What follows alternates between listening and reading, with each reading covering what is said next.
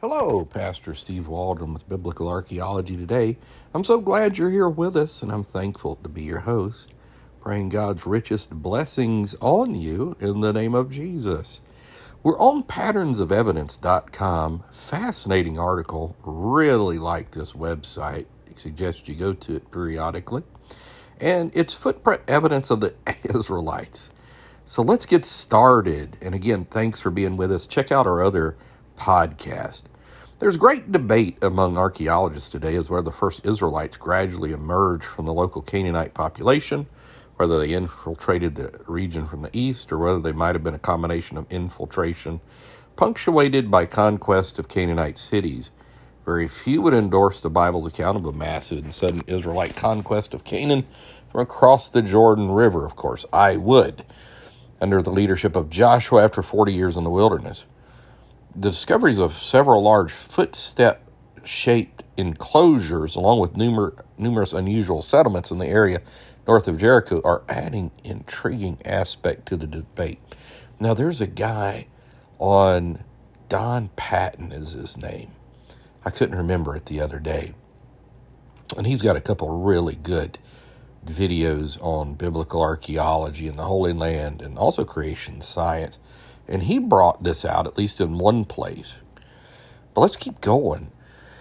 At the end of August, Haaretz magazine, that's an Israeli magazine, pretty popular, ran an article entitled, Is This Where the Israelites Camped on Their Way to Canaan 3,200 Years Ago? The article features the first, excuse me, the excavation at the unique ruins of Khirbet el Mastarah, which could loosely be translated as hidden ruins, located five miles north of the Dead Sea. It's very close to where they crossed over, because Jericho is right across the, the way. The site is located in the lowlands of the Jordan Valley, an inhospitable area below sea level that is one of the hottest places on earth. Yearly rainfall amounts to about six inches. I think that's more than I thought. And summer temperatures often reach over 110 degrees Fahrenheit. My friends in Rio Linda are suffering that now. I'm doing this podcast September 4th, I think it is. and we just do it ahead. The site was discovered during the Manasseh Hill Country survey directed by the late Professor Adam Zertal. Now, he is the one that found Joshua's altar and became some type of Christian after being an atheist of Haifa University for 38 seasons, continually from 1978 until his death in 2015. The survey covered a thousand square miles of western Jordan Valley, where Zertal found signs of thousands of archaeological sites. Now that's the deal: is there's thousands of places in the ancient Near East that have yet to be uh, uncovered among the finds were several footprint shaped enclosures in some 70 settlements, including Khirbet el Mastarah, that he dated to the early part of the Iron Age, about 1200 BC, under the standard dating. Because this was the approximate time of biblical conquest, when using the predominant Ramses Exodus theories, Zertal proposed that these were early Israelite structures during their gradual infiltration, in his view, of Canaan. Today, Zertal's work is being carried on by professors David Ben Shlomo of Ariel University and Ralph K. Hawkins of Averett University, Virginia. Khirbet el Mastarah is the first of Zertal's sites they're excavating. According to the Haaretz article, there are several mysteries surrounding the location. The first major question is why this two and a half acre settlement was built more than a mile from the nearest water source, highly unusual in the ancient world in an area of such extreme climate. Another challenge is the fact that there were no signs of human habitation within the structures of the settlement, except grain grinding uh, stones. This, along with a handful of pottery shards found outside the structures, make the site difficult. Maybe somebody came by a thousand years later and left them there, Ben Shlomo points out in the Haaretz article. Fascinating photographs here, too. In the infiltration model, the secluded location of Khirbet el Mastarah, hidden between the folds of hills far from reliable water sources, might make sense for a hamlet of semi nomadic Israelites. Pretty neat still seeing shepherds and nomads over there, Bedouins. As recent arrivals, they could have stayed here for a few years while trying to stay out of sight of antagonistic neighbors, building strength to continue their gradual push into Canaan. The article shares the archaeologist's suspicion that structures may not actually be houses, but were tin used to shelter livestock. Today, some Bedouins continue to make stone structures to protect their livestock. More spectacular was Zertal's find of a half dozen Israelite footprints in the Jordan Valley region that dated to the same Iron One period, according to an article in Biblical Archaeology Review. Good. It's a little liberal for my taste. That's me. And uh, I'm more like a biblical literalist. These footprints for sandal prints vary in size from three acres at Bedet Esh Shayab to 816 feet long and 228 feet wide at El Yunuk, larger than two football fields. Zertal gave the name Gilgalim to these enigmatic footprint structures after the name Gilgal, the Israelite gathering place mentioned in the Bible during and after the conquest, which he believes the biblical text indicates were in multiple geographic locations.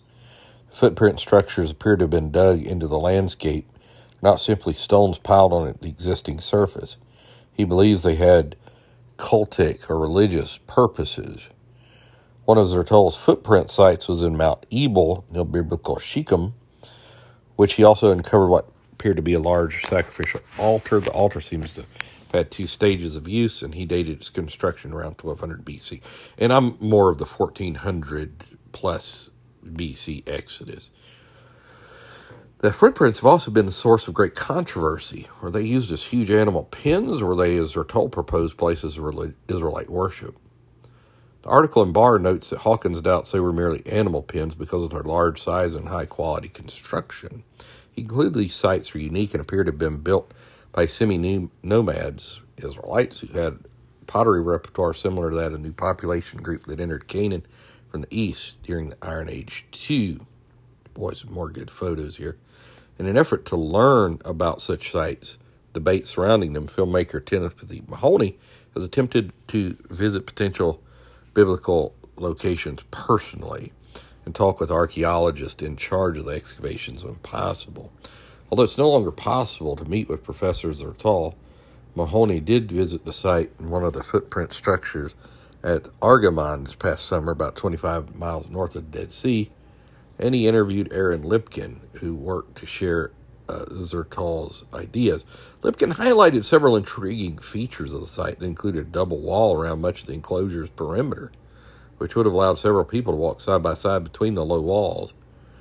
There's a second enclosure in the middle of the foot where he believes the tabernacle was placed, the Israelites marching around the holy space of the entire structure.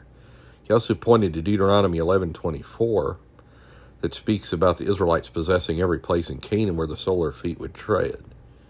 Could this concept be the basis for these unique structures? Now, I'm going to skip over some things. As seen in pattern of evidence, the Exodus, this negative conclusion about the conquest, is largely based on dating the Exodus time of Pharaoh Ramses II. Around the time of Ramses, there's no evidence for major problems in Egypt. So that would not be uh, biblical. Boy, some more great photos. What if the Bible's version of history is accurate, the big picture view of things, as well as in the details? That mean the common assumptions which historical context the Exodus belongs to are wrong. One puts the Exodus in a historical period that is centuries earlier than Ramses, I do. A remarkable pattern of evidence matching the Bible's account emerges. These more ancient events wouldn't just be inspiration and seedbed for what would later be the legends found in the Bible. They would be direct evidence of the biblical events themselves. So, what's the most youthful way to think about these intriguing structures found in the Jordan Valley? So, the thing is, these are just massive footprints, kind of like the Nazca lines, but showing footprints every place the foot is going to be there. And I'm skipping over a whole lot. Looking at just the two most significant steps of the biblical sequence, there's no collapse of Egypt that would have resulted from a biblical exodus anywhere near 1250 BC, and there's no evidence of destruction of Jericho within centuries of 1210 BC, 40 years after the Exodus. If it can be determined these structures definitely pertain to around 1200 BC, and if the Bible is accurate, then they couldn't be from the time of the Bible's conquest. they wouldn't fit the pattern. So, absolutely fantastic, incredible find here. And, you know, I think, and Don Patton and others, that this is the footprints that, because there's really no other explanation. And uh, so they built giant shoes, like every place the sole of our feet we're going to possess.